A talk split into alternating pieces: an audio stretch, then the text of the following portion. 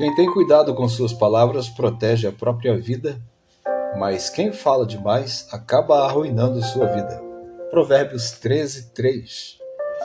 Se existe uma coisa na vida pessoal com a qual temos que ter muito cuidado é com as nossas próprias palavras.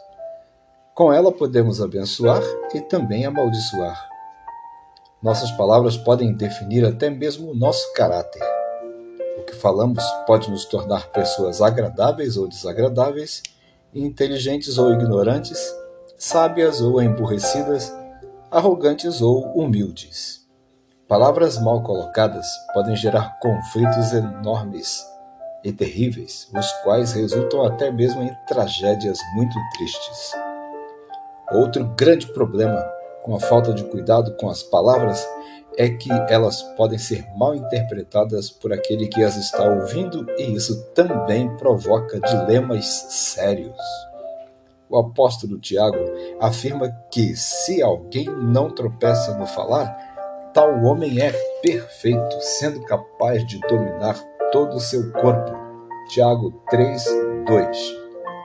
Dominar as palavras que falamos é sinal de sabedoria e domínio próprio Exercício esse que exige muita disciplina e submissão ao Espírito Santo.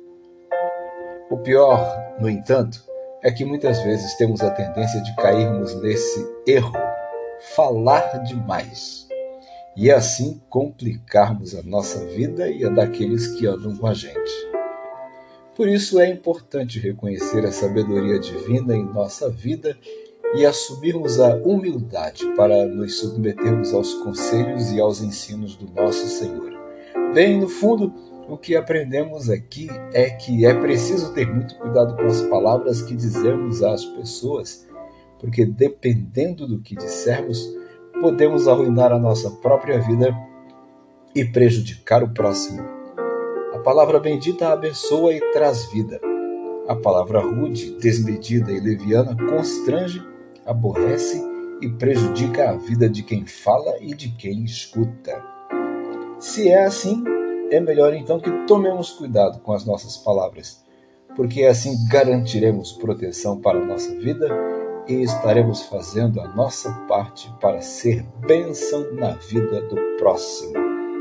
Que Deus nos dê sabedoria e graça no abrir da nossa boca para ministrar bênção e o Evangelho de Cristo Jesus. Deus abençoe você, seu dia, sua saúde, sua família e o seu trabalho. Que a paz do Senhor Jesus seja com você.